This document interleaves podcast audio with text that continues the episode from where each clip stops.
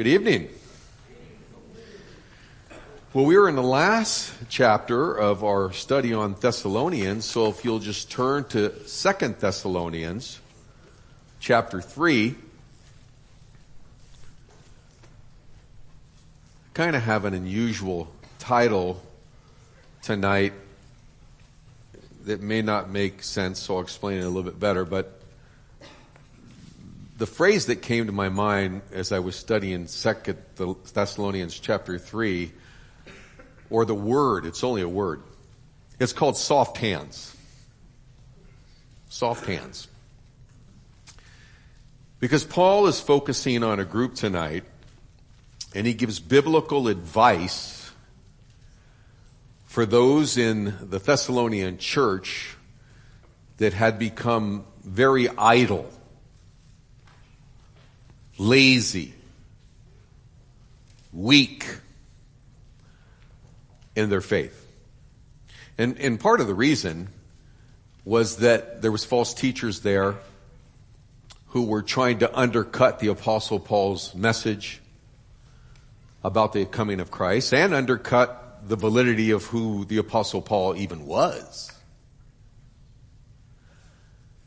And they were teaching them stuff like Christ has already come, um, or he's going to come soon, sooner than you think. You've either missed them, or you need to be ready for him to the extent where you don't have to work anymore. And so multiple people who were highly misinformed as new converts, because they were listening to this unbiblical information, got soft their hands became soft. And they would go up on mountains, unemployed, and wait for the Savior to come. Furthermore, they depended on their conver- congregation, their fellowship, to take care of their needs. So they wouldn't work they were troublemakers and they'd grown soft in the Lord. That's why I call this soft hands. There's nothing about us as believers that should equate to laziness or being weak or soft. Now, don't get me wrong. We're, we're told in the scriptures that in our weakness we are strong. So we have tremendous times of weakness. But I'm talking about people that are given up. People that are checking out of the race. Paul's going to refer here tonight about the race of faith that we're in. He refers to it frequently in his passages. Talked on Sunday about the race that he mentioned, and that was in Galatia. But people were dropping out of the race. But people were running the race and getting exhausted at the race of faith and just pulling off to the side and sitting down, if you can imagine that. And so Paul is encouraging this church for those that were strong and those that were working and for hard for the Lord and those that were promoting the gospel despite the immense hostility and affliction they were going through. He encourages them in this last chapter. But he also gives a very, very stern warning to the idle, the people who have decided to sit down in the race of their faith. And he was very, very strong with them. He's been strong through all of Thessalonians. I think he had a really nice balance of actually grace and truth. Grace and truth. You have to have both to be balanced. In other words, there's a time when, well, we see it in the life of Christ. He even said of him, self, or John said of him, he came full of grace and truth. So there was times when the Lord Jesus was so kind and his touch was so gentle and healing. He was gracious. He ministered to the untouchables. He gave hope to those who everyone else would cast out. He died on a cross not for anything he did, but for what we have done. But then he was very strong. The same Lord Jesus that said, turn the other cheek, also turned the tables and made a whip. He was balanced. Do, do you know that in the book of Mark? It says that uh, this was after the triumphal entry um, that he went into Jerusalem and he walked into the temple courts and he looked around and he saw uh, you know people selling doves and making money off the poor and so on and so forth.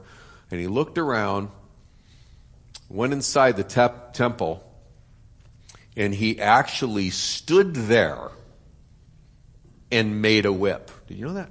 That's a good sermon right there. He made a whip. His anger was in complete control and he methodically grabbed some straps of leather, knew what he was going to do in advance, and weaved a whip in the temple.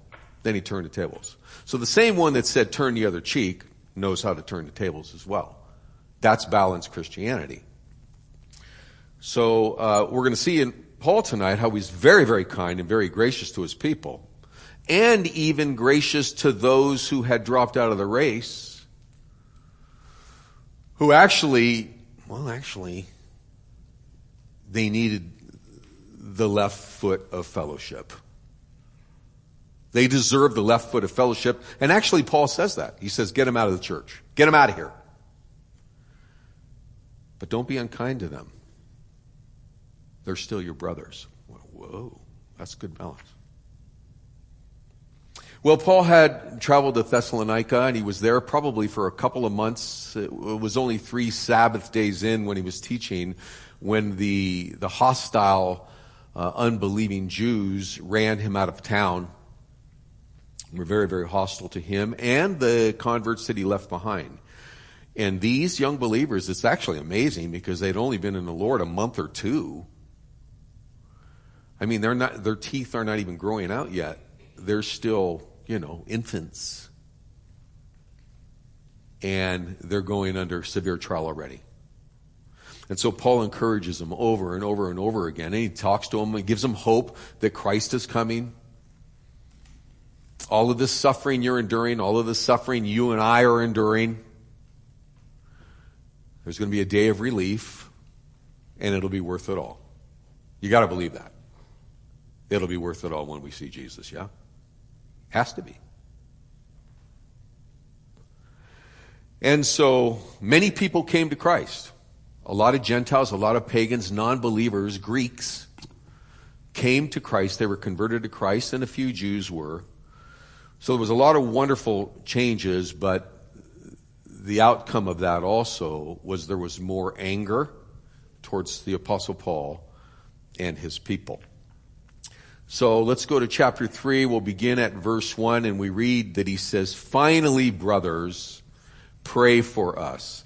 And so Paul is transitioning now. He had just gotten done talking about the second coming of Christ, what it's going to look like, what are the symptoms or the signs of the times that we'll kind of know that it's near, although nobody knows. Even Jesus doesn't know, so why are you trying to figure it out? We just know he is. And so Paul is transitioning now and he's saying he's going to give his final thoughts, but they're more in the way of warning and encouragement.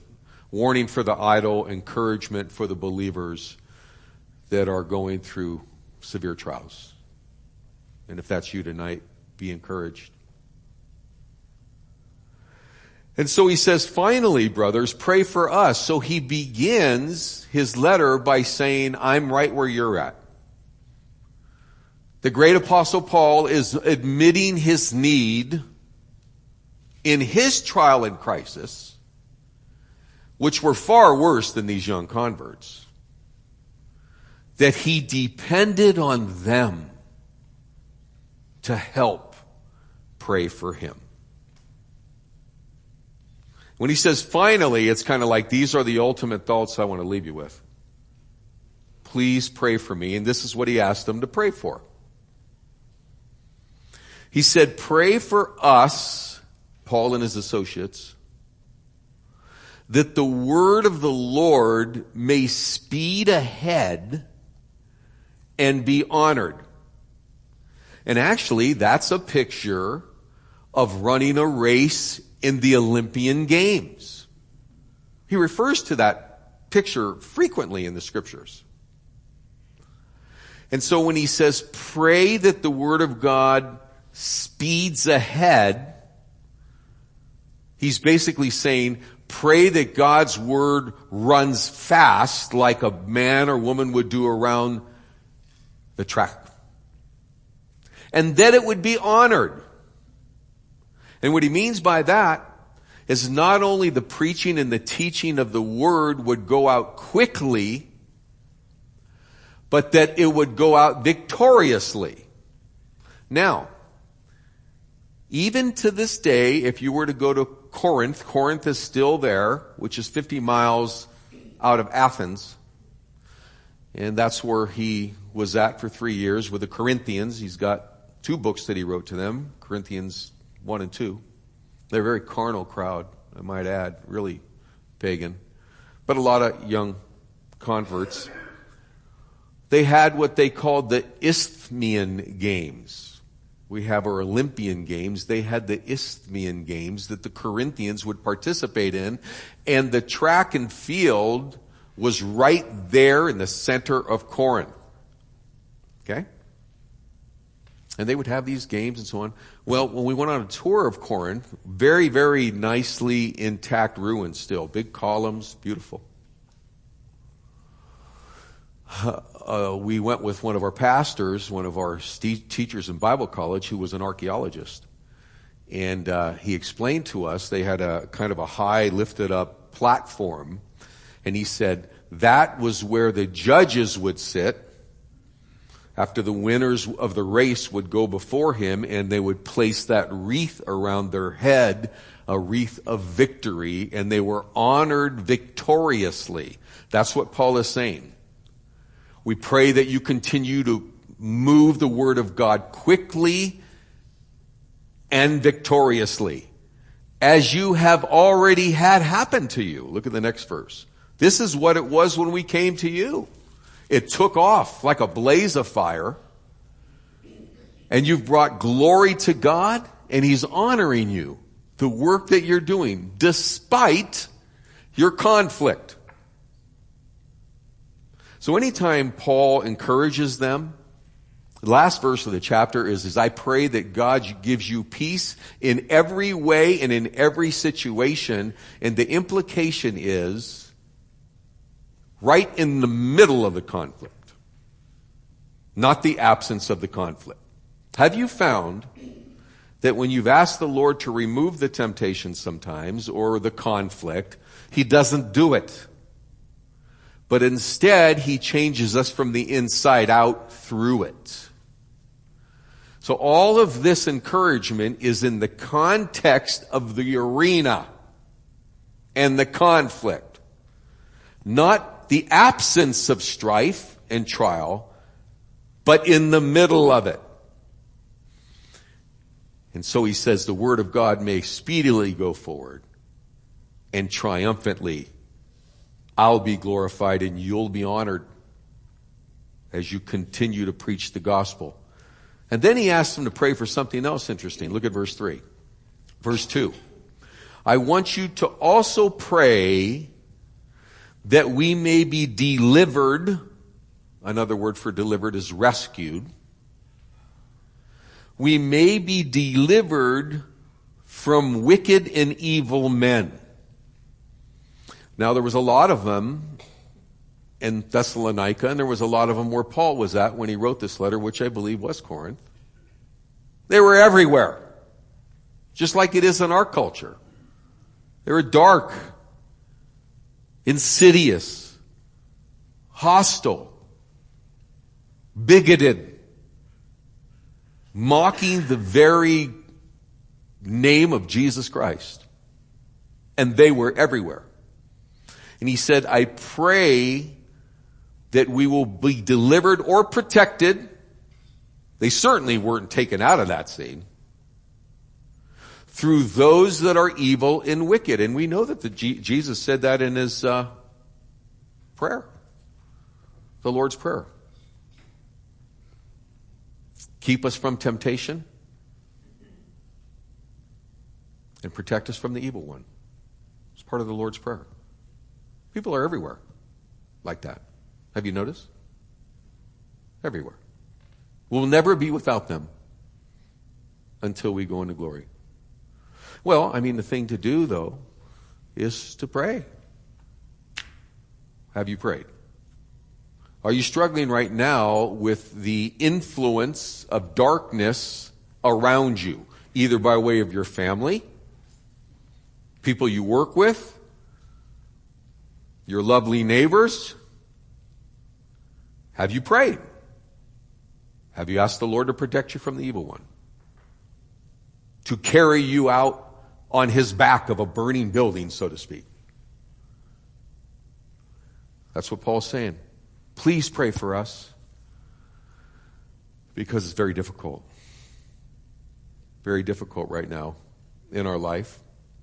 And then he says, for not all men have faith. In other words, you know, contrary to what you're going through, I mean, a lot of you came to Christ, but you've seen the evil and the people that live this way, they have no faith.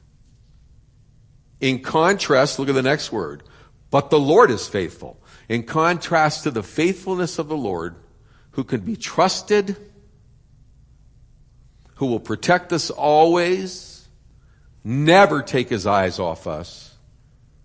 There are evil and wicked people in our life who will never be faithful and never be trusted.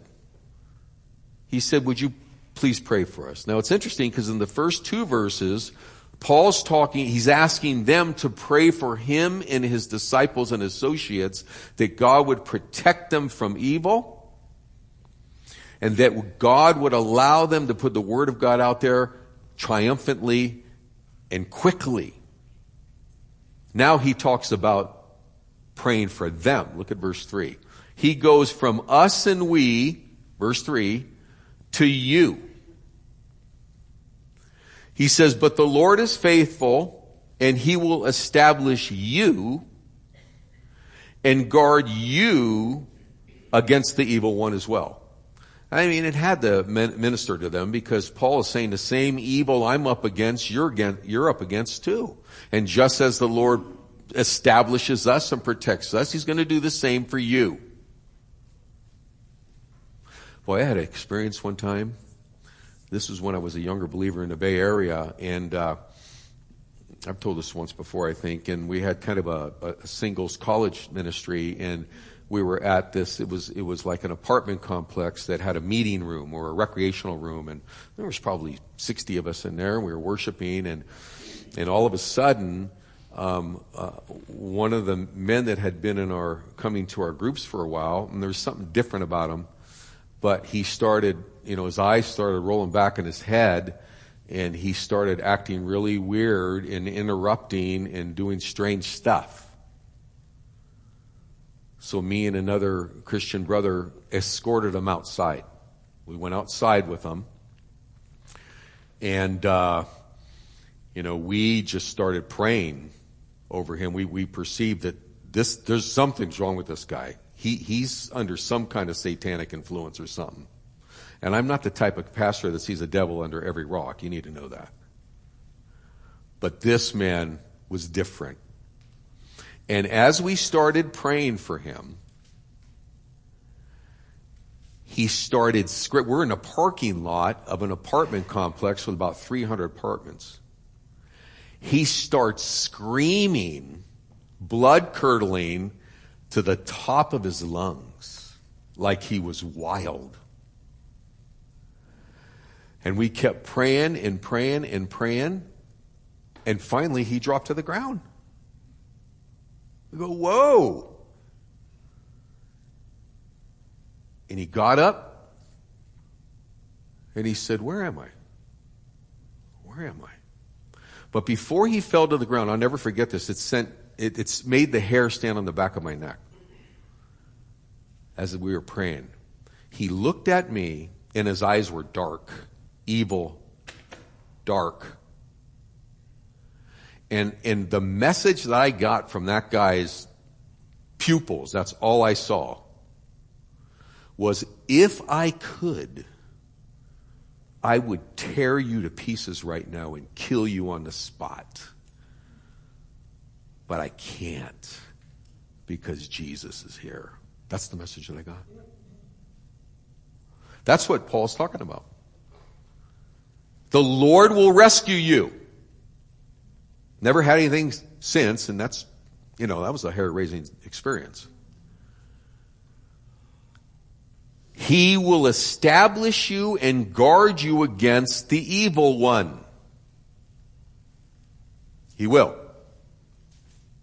He will. That's the, he's the only one the evil one's afraid of. You know that already. And we have confidence in the Lord about you.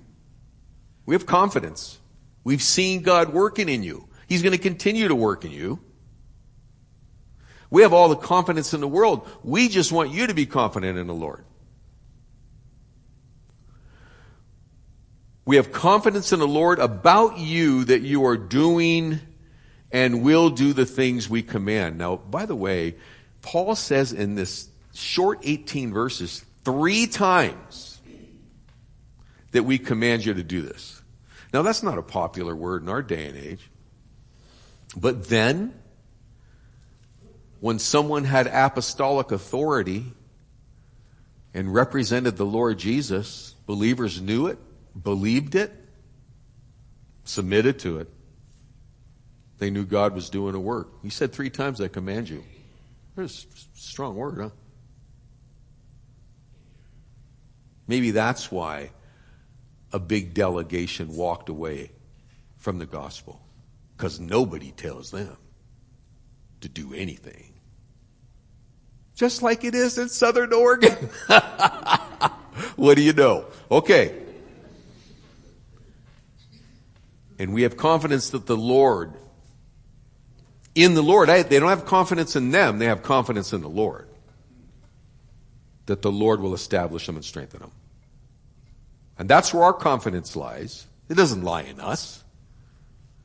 It lies in Christ. You know that. Paul said,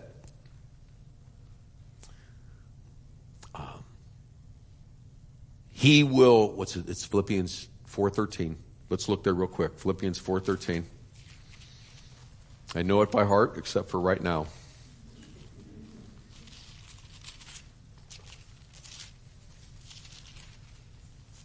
This is exactly what Paul's telling them.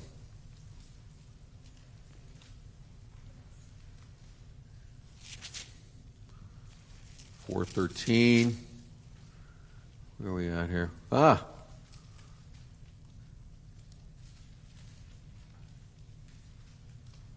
I can.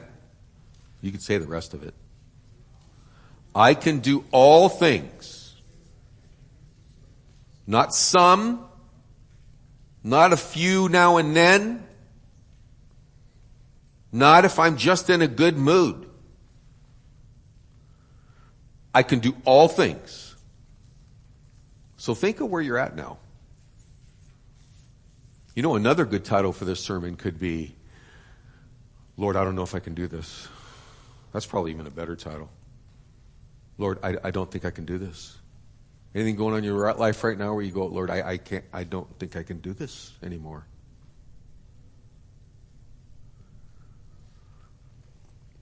Paul says, I can do all things through Christ who gives me the strength. He's just saying it in a different way right here. It's only through him. We can do anything through Christ. If he wants us to do it, he'll give us the strength to do it. Okay, let's go back to Thessalonians. That's a good one to memorize, even though I forgot it. I've been saying it my whole life, Christian life. Look at verse 5. So he's praying, he's encouraging these people. God will give you the strength, he'll protect you from the evil one. You will continue to spread the gospel victoriously. That is our prayer for you, that is our prayer for us. Verse 5. May the Lord direct your hearts to the love of God and the steadfastness of Christ. May the Lord direct your hearts to the love of God and the steadfast in Christ. Love of God. When I think of the love of God, I think of the acceptance of God. I think of the fact that God is for us. Did you know that God is for you? Not against you. He's for you. Not against you. He's for you. God is. Through Christ.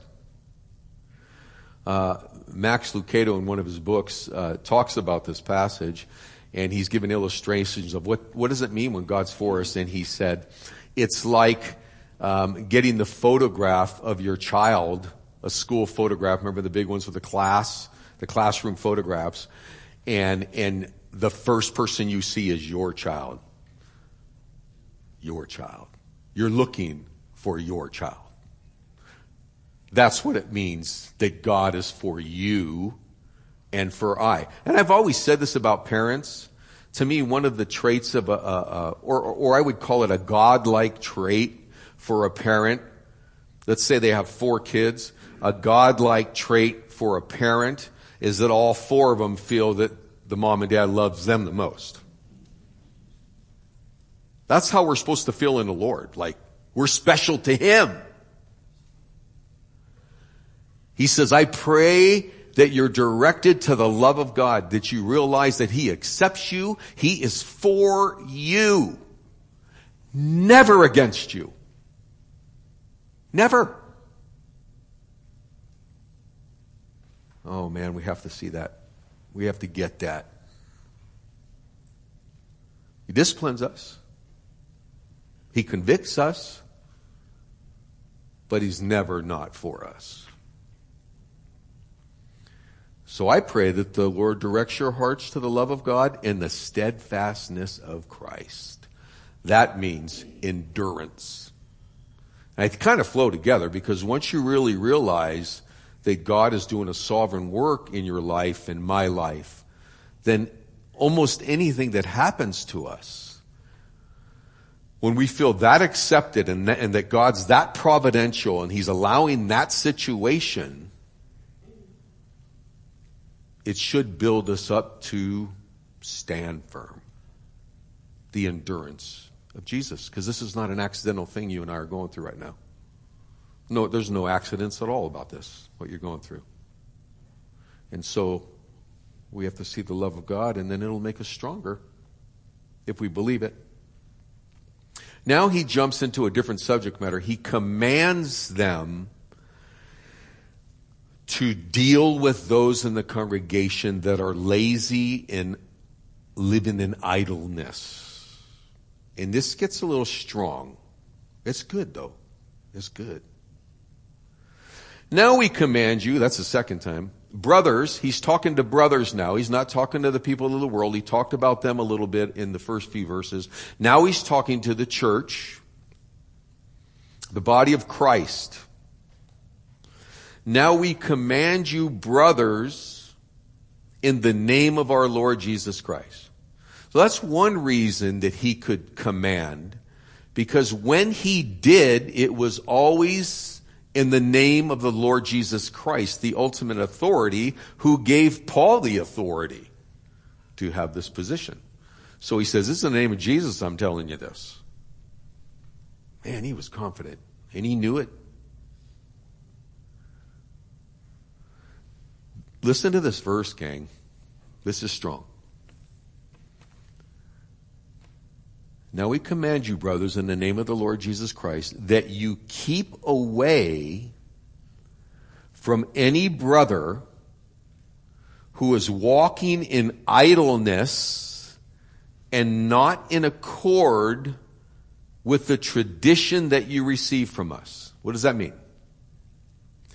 Any brother that has heard the gospel and walked away from it. Tradition and teaching, one of the same. We warn you as Christian brothers, if another brother has spun on his heels blatantly to walk away from the gospel I presented to you. Now we're not just talking about someone that's just struggling with his faith or, you know, has doubts about some verses. We're talking about someone who is apostate, meaning they want nothing to do with the teaching of the gospel. And they're walking the opposite, they're running in the opposite direction. He says, for that brother, I don't want you to have anything to do with him. That's pretty strong. Some of us, you know, we have a lot of compassion and we, we care, of course, so some of us find ourselves running after him and begging and pleading, and, and there's a time when we don't do that. There's a time when we probably should, but there's a time when we don't as well. Actually, this section here, Paul is talking about boundaries and tough love. You know, Jesus uh, one time was approached by an attorney, a young attorney, and uh, the attorney said, "What must I do to inherit eternal life?" And and and Jesus uh, uh, he will. He said, "What must I do to, uh, to inherit eternal life?" Jesus said, "Obey the commandments." He goes, "Well, I've done it already. I've done it all. I've obeyed all the commandments." And you said, "Really?" Uh, okay, then why don't you do this? Sell everything you have and give it to the poor. He was very wealthy. The man puts his head down walks in the opposite direction, just like we're talking about here, walks in the opposite, opposite direction. And let me tell you, first of all, what Jesus didn't do. He didn't say, wait a minute, let's renegotiate. Think about what you're about ready to do. Well, maybe you don't have to sell everything, just some things. Or why don't we pray about it first? You know what Jesus did? He let him go. And by the way, with that particular verse, when he first walked up to Jesus, it says that, and the Lord Jesus looked at him and loved him. Sometimes the most Christ-like love we can show is to let people go their own way. Jesus did it. So that's what Paul is saying. If someone is that belligerent and that against the truth of the gospel and who you represent, don't hang out with them anymore. There's a reason for it. We'll get to that in a moment. So that's what he's calling idleness is someone who stops following truth. They've, they've sat down along the racetrack and said, I'm done. And they go in a different direction. That's idleness. It's spiritual idleness, laziness, spiritual laziness, if you would.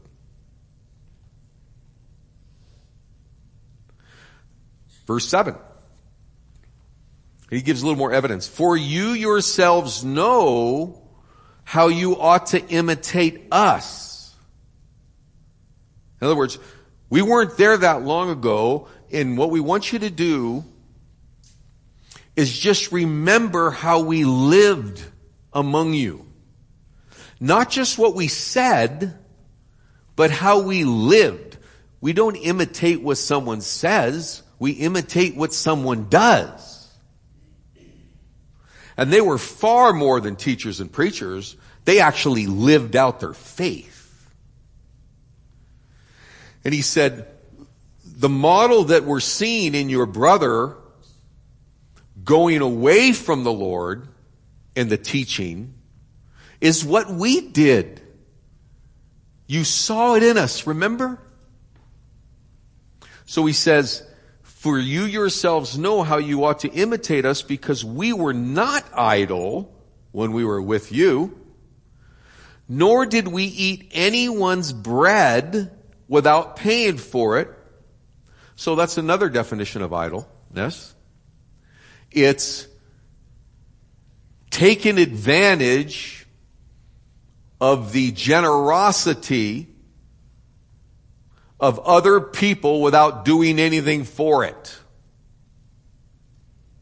He said, when we were there, we didn't take anything from you. And it'll explain that in a minute. Whereas there's people in the congregation that are depending on you to take care of their needs because they're sitting up on some hill somewhere waiting for Jesus to come. And they're walking against what we taught you, which he's going to elaborate on here. He said, we weren't idle, nor did we eat anyone's bread without paying for it. But with toil and labor, okay, we worked night and day. So, you know, the apostle Paul would teach and preach many times through the day into the evening. He preached in uh, the book of Acts one time where he preached way past midnight and they had dimly lit candles and there was a young man sitting in the window. He fell out the window because it was past midnight. He taught so many hours. So don't ever complain about us pastors here at Trail because and then they prayed for him and he came back to life. He died and he came back to life. Nor did we eat anyone's bread without paying for it, but with toil and labor we worked night and day. No soft hands there. Gospel work. That we might not be a burden to you. So Paul took efforts to supply his own needs in the ministry there who knows how many hours a day he did between preaching and making tents. That was his job on the side. So they, he wouldn't be a burden to them. And he had already had complaints from the false teachers that he was in it just for the money. And of course, I've always said, if you want to get a career for the money, you don't go into the ministry. It's a joy. It's a delight. Verse 9, I like what he says though. It was not because we do not have that right, but to give you in ourselves an example to imitate. So Paul taught in many places. Do not muzzle the ox while they're treading out the grain. In other words, pay the people that are ministering to you what they need to be paid. That's just the biblical concept. Look at verse 10. For even when, now this is a really good one, and I'm going someplace with this. For even when we were with you, you remember we were with you, we would give you this command. That's the third time he's talked about a command. If anyone is not willing to work, let him not eat. Now, what does that mean? If anyone is not willing to work, let him not eat. That's God's word. Now he didn't say, if anyone is unable to work, let him not eat. Or if anyone is too sick to work, let him not eat.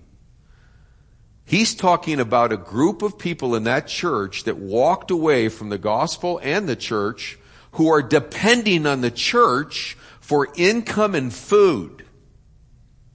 What he's saying is, for anyone who's not willing and refusing to work, they must not eat. I wish we had a question and answer thing here because, but, but you know, this is streamed and stuff like that. And, um, but just ask yourselves, why would Paul say that? That seems kind of cruel and mean. Like, oh, there's some reasons. And I've been a pastor a long time, and I can tell you what some of them are if you want to hear it.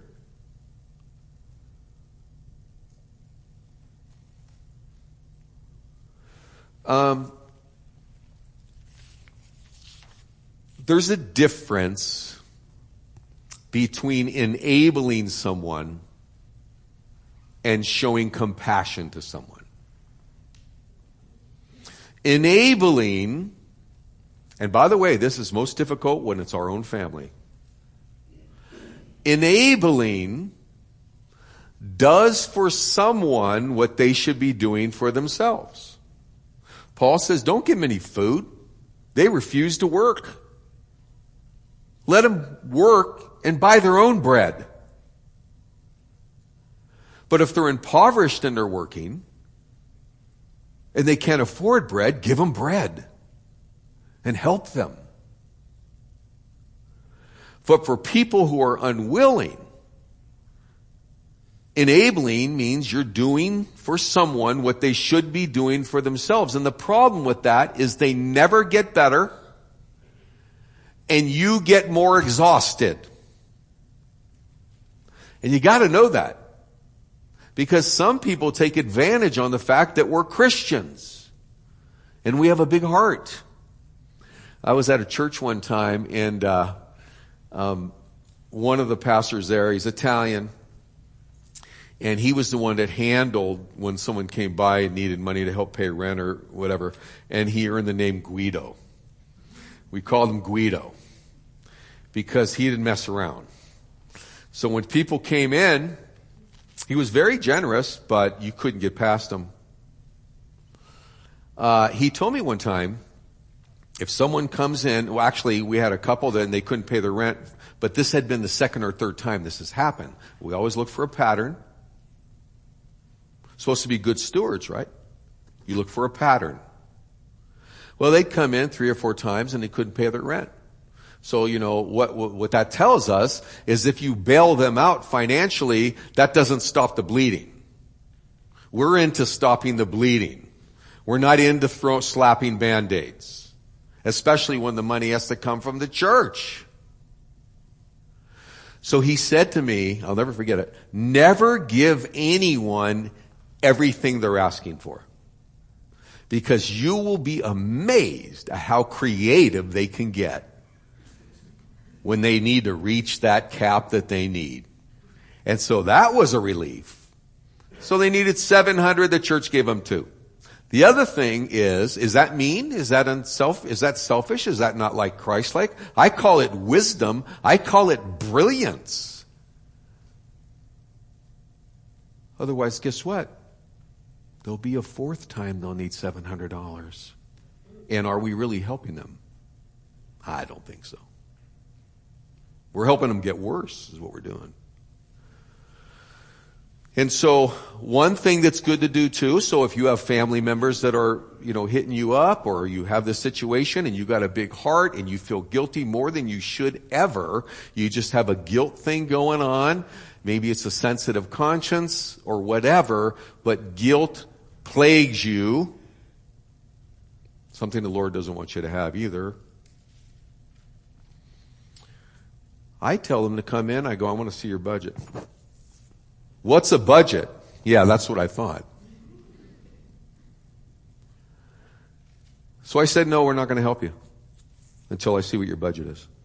I want to see where the, where the wound is, where the blood's going.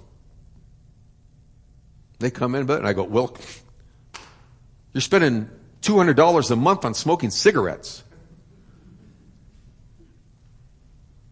I mean, it's not that that's a sin or anything, but don't expect us to help you buy your cigarettes. We're more into helping someone that can get healthy. Go buy your cigarettes. See what I mean? Or a person with a severe alcohol problem, or someone that's on meth. Oh yeah, you're running short? No problem. Anyhow, I think the Lord wants us to be a little more prudent. Well, that's what Paul is talking about. He's saying if someone is able and strong enough and they're unwilling to work, how dare them come to the body of Christ and the Lord Jesus' church and live off the graciousness of other people. That's pathetic. That's what Paul's saying. And that's what we see from these idle people that are walking away from Christ. Okay, he goes on. Um, verse 11. So we hear that there are some of, we hear that there are some among you walking walk in idleness. So, you know, Paul's going, hey, the word's on the street. Word has come our way. He's hundreds of miles away. He's in Corinth. He says, word's gotten to us. I kind of like that. Just to say, we know what's going on there. Some of the people are starting to feel it. Some of the people are, have your number. Some of the believers there have your number. They see what you're doing. I think that's healthy. For we hear that some of you walk in idleness, not busy at work, play on words here, not busy at work, but busy bodies.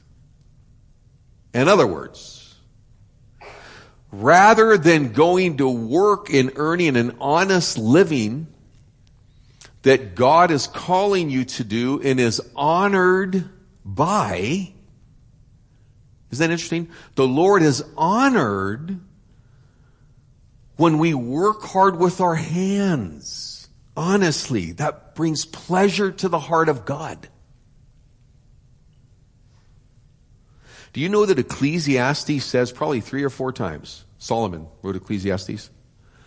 The two things that brings joy to a man's heart is being satisfied with his work and completely in love with his wife. Two things. Over and over and over again. But satisfied with his work is one of them. That honors the Lord. He'll bring tremendous blessing if you satisfy your job. If you're not that satisfied, either get a new job or change your attitude. There's some streamlined counseling. Busybodies, gossipers, have too much time on their hand because idleness is the devil's workshop. So these people don't have time to work because they're so involved meddling. The word busybody means meddling. They're so busy getting involved where they shouldn't be involved and getting in the middle of people's lives. They don't have time to work. They're not busy workers, they're busy bodies. And that's an offense to Christ and to the church. Verse 12. Now, such persons we command and encourage in the Lord Jesus Christ. He says, I just want to let you know this is from the Lord to do their work quietly and to earn their own living. So if you have any family or friends or anyone that's stuck, there's your verse for them. Do your work quietly or peacefully. Live an ambitious life. Mind your own business and make your own living. I just think that's great stuff. For some reason, I think we live in a culture we have to apologize for that. It's like, what? You know how many jobs are open out there? You know how many employers in every vocation you can think of can't find people to come to work? That should say something about our culture. Verse 13. As for you, brothers, do not grow weary in doing good. well, I appreciate that because you know, when you're helping someone that doesn't want to help themselves, it is exhausting. Exhausting. Here's a word from the Lord for you. I'll try what Paul tries. The next time you keep trying to help someone that will never do what you say, won't take your advice, even if you're trying to help them, tell them, I'm done. I'm not done with you, but I'm done helping you. I can't help you anymore. That's probably the godliest thing you can say. I'm done. You remember the prodigal son, his father. You know it broke the father's heart when he cashed in his inheritance right up front, which nobody did in those days. The father was more than generous, which is a symbol of God, of course. And that boy went away off to riotous living and took money that he shouldn't have taken yet. That father never left the porch. That father let him go. My son, one time, Joe, he was 17, he said, Dad, um, I got a friend and his parents, like they're so wealthy. And, and they give him everything he asks for. You should see the car he drives. He's just, they're so rich and he gives him anything he asks for from his parents, they give him. And then he said, but he has no respect for them. And I said, No, why do you think that would be, Joe? Because they give him everything he asks for. By the way, if you do that to a 14 year old too, I mean a four year old, give a little four year old anything they want, they could stomp and scream at the cash register at Fred Meyer, and after the ninth time, you give them a little piece of chocolate. That four year old, that cute, little four year old will be a monster at 14. Mark my words. I hope some of you laughed. I'm hoping you're not laughing because you're that monster. okay. All right. Back to the text, verse 13. As for, for you, brothers, do not grow weary in doing good. Don't grow tired of it. Keep doing the good work that you're doing. Keep saying no if you have to say no. Don't draw a hard line where you completely um, lose this brother. But then he says something harsh again, I think. Look at the next verse. If anyone does not obey what we say in this letter, first he said command, now he's saying obey. If anyone, this includes us, because we're Christians and we're here and we're reading his letter. If anyone does not obey what we say in this letter, take note of that person and have nothing to do with him that he may be ashamed. Now, what does he mean by that? There's a big difference between having a relationship and a um, making a decision in a relationship where the person feels ashamed big difference between that and shaming a person we're not talking about shaming a person shaming a person is belittling condemning verbally calling them names that's shaming. That's devastating for any of us. Paul's talking about something different. He's saying if you pull back, that the person may feel ashamed.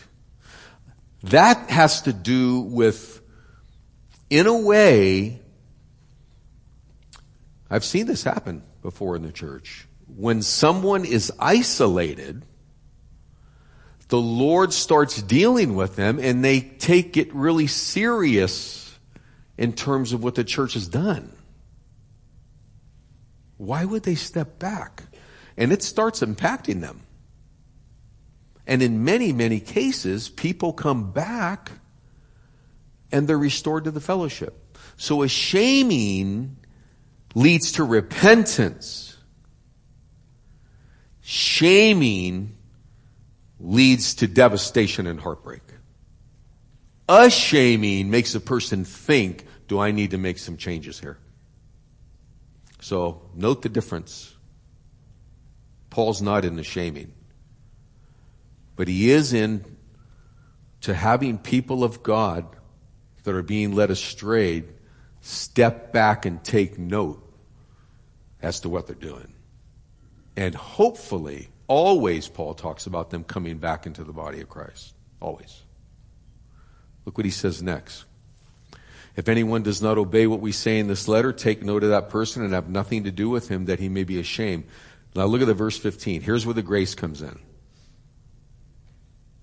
Do not regard him as an enemy, but warn him as a brother. That's the grace.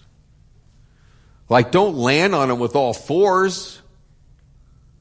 Step back, get out of God's way, let the Lord work in his or her heart with the possibility of them coming back and being restored.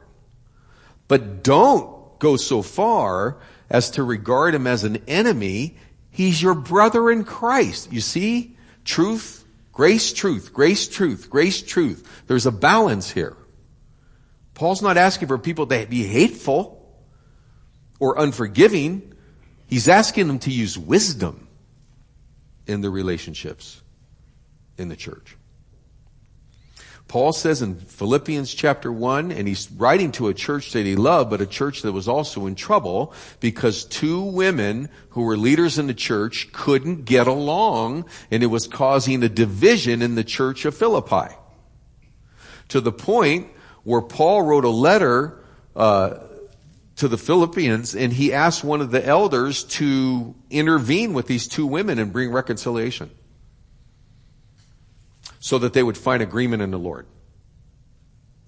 In that church that was becoming rather divided because, you know, some people stood with that woman and some people stood with that woman. Paul says, I want your love to grow more and more for one another, but with wisdom and insight.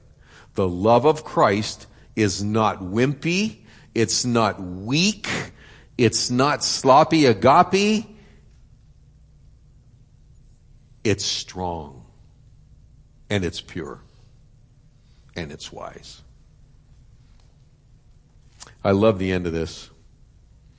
Now, now may the Lord of peace himself, that's who he is. He's a God of love. He's a Lord of peace. May the Lord of peace himself give you peace at all times and in every way because they're in a stressful situation. They're dealing with pe- problems within the church. They're dealing with problems out of the church. It's coming at them from all angles. And he says, may the Lord of peace himself give you peace at all times. All times. I think the Lord would delight if we go through very stressful times, heartbreaking times, and yet under that, there's still that peace it's the same peace that Paul talked about. It passes all understanding. There's not a human definition for it. Because it's not natural, it comes from the Lord. The Lord of peace himself give you peace at all times and in every way. Can you believe that? To have peace in all times and in every way? It's got to come from the Lord. Doesn't mean you can't cry. Doesn't mean you can't have a heartbreak. Doesn't mean you can't be angry. Underneath it, peace. The Lord be with you all. I really like this uh, verse here. Isn't this cool? Look at this. I, Paul, write this greeting with my own hand. He says that a couple times in the New Testament. But look what he says next. This is a sign of genuineness in every letter of mine. It's the way I write. I, I've missed that before. I'm writing this letter. How do you know I'm writing this letter? Because the, the, the man that wrote the book of Romans wasn't Paul. He had it dictated to another man that was with him. And it's a good possibility that he didn't write um, Second Timothy because he was in chains in a prison, but Luke the doctor was with them. But this time he says, this is the sign. I write this greeting with my own hand. This is the sign of genuineness in every letter of mine. It's the way I write. Maybe the word usage, maybe the way he refers to the Lord Jesus Christ, but there's something about his letters that can be detected. That's why some people, I think, don't, don't know if he wrote Hebrews, because there's illustrations and word usage that he doesn't give in the other letters. But then a lot of people have evidence that he did write that. The grace of our Lord Jesus Christ be with you all. And with that, why don't we pray? Lord, thank you. First of all, thank you for your calling in our life. We know that we never retire from our service to you. May we serve you, Lord, till our very last breath on this side of heaven. May we never become so lazy. Even, Lord, if we become disabled or whatever way you choose to call us home, may we always be fervent in our heart to talk about you, and to share you, and to read your word and to know you better. And then, specifically, Lord, for people in our lives, I think of a few myself, where there's um, idleness and it's been a drain on family and friends. May we represent you. May we be gracious, generous, wise, strong, and clear like you were, Lord. Thank you for your word tonight, and I pray that you minister to anyone that needs these words tonight to be strong in what you want them to do. In Jesus' name, amen.